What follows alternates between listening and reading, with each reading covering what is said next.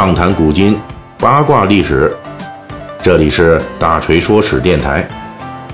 我们的其他专辑也欢迎您的关注。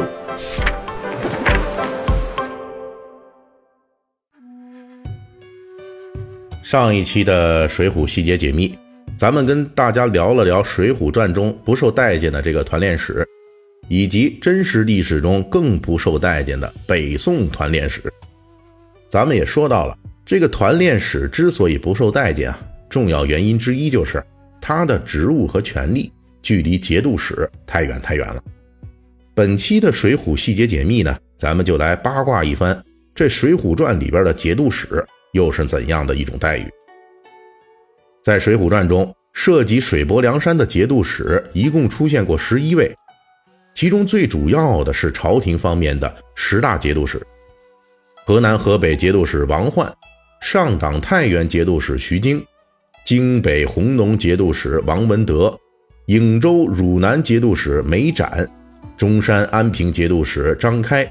江夏零陵节度使杨温，云中雁门节度使韩存宝，陇西汉阳节度使李从吉，琅琊彭城节度使向元镇，清河天水节度使京中，这十个。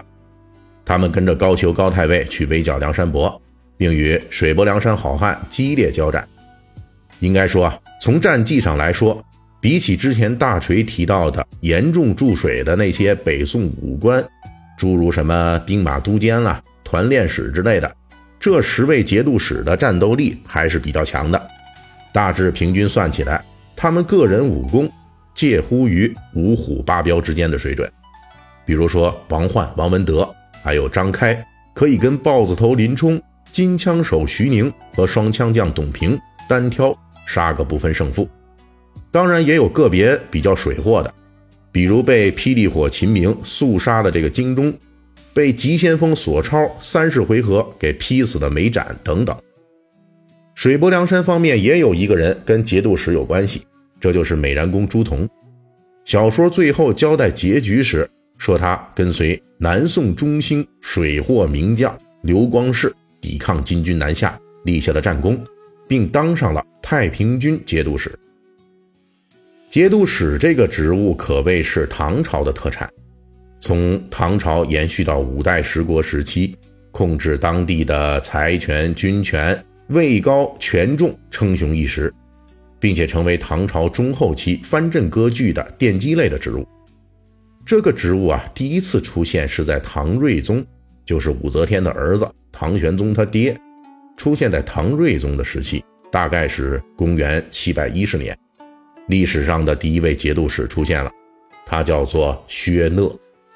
光说这个名字，大家可能不太熟悉。大锤往下说，您就知道他是谁了。这个薛讷就是评书、话本、小说中的著名武将薛丁山的原型。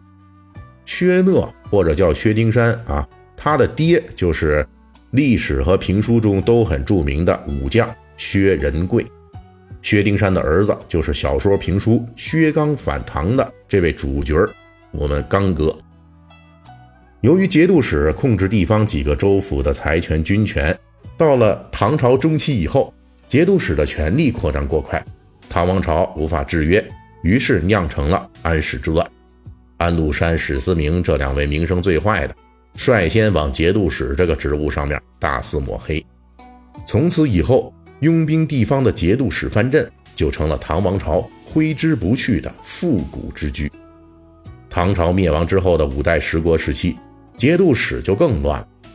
五代王朝中的五位和十国中的九个，他们称王称霸之前全是节度使出身，可谓五夫当国的祸根之一。所以到了北宋年间，消灭了大部分的割据势力的开国皇帝赵匡胤和后继的宋太宗赵光义，前赴后继的削弱和撤销节度使的各项权力。具体的招数有三个，第一招就是历史上赫赫有名的杯酒释兵权，也就是给那些有实权的节度使们提供高官厚禄、美女、金钱，就是把兵权、财权、人事权重新收缴回来。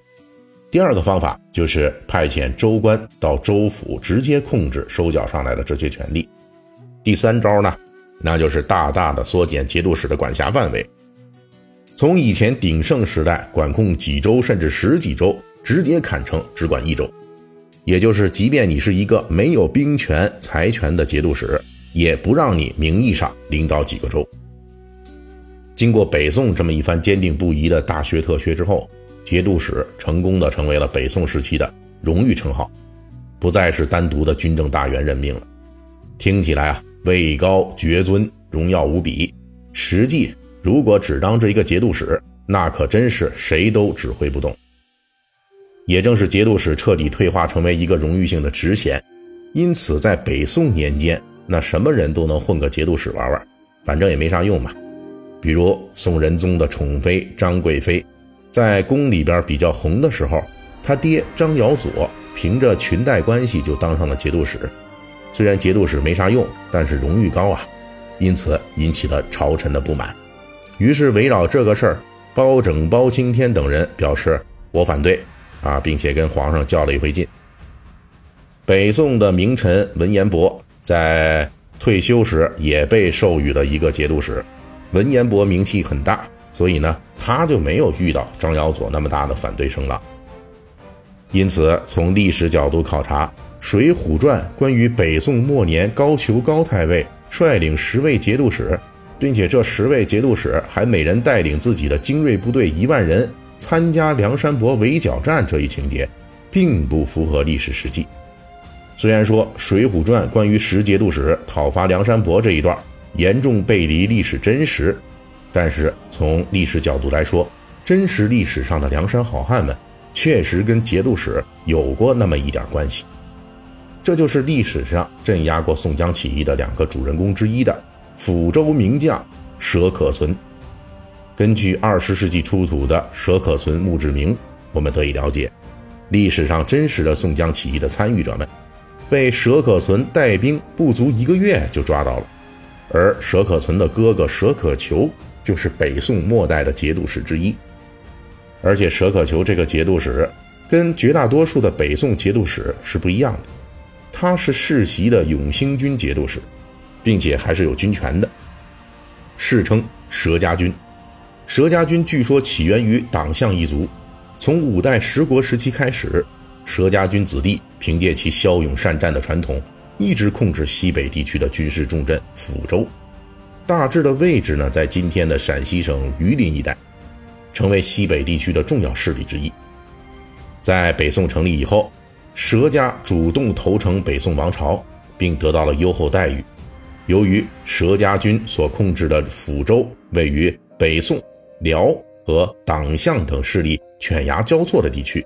因此一直没有被削减兵权，并因为地处边境前线，作为北宋的一份子，与其他势力反复交战，出过不少北宋名将。其末代将领佘可存能够被抽调到中原进攻纵横江海的宋江起义军，并成功镇压，也确实可见其战斗力很强。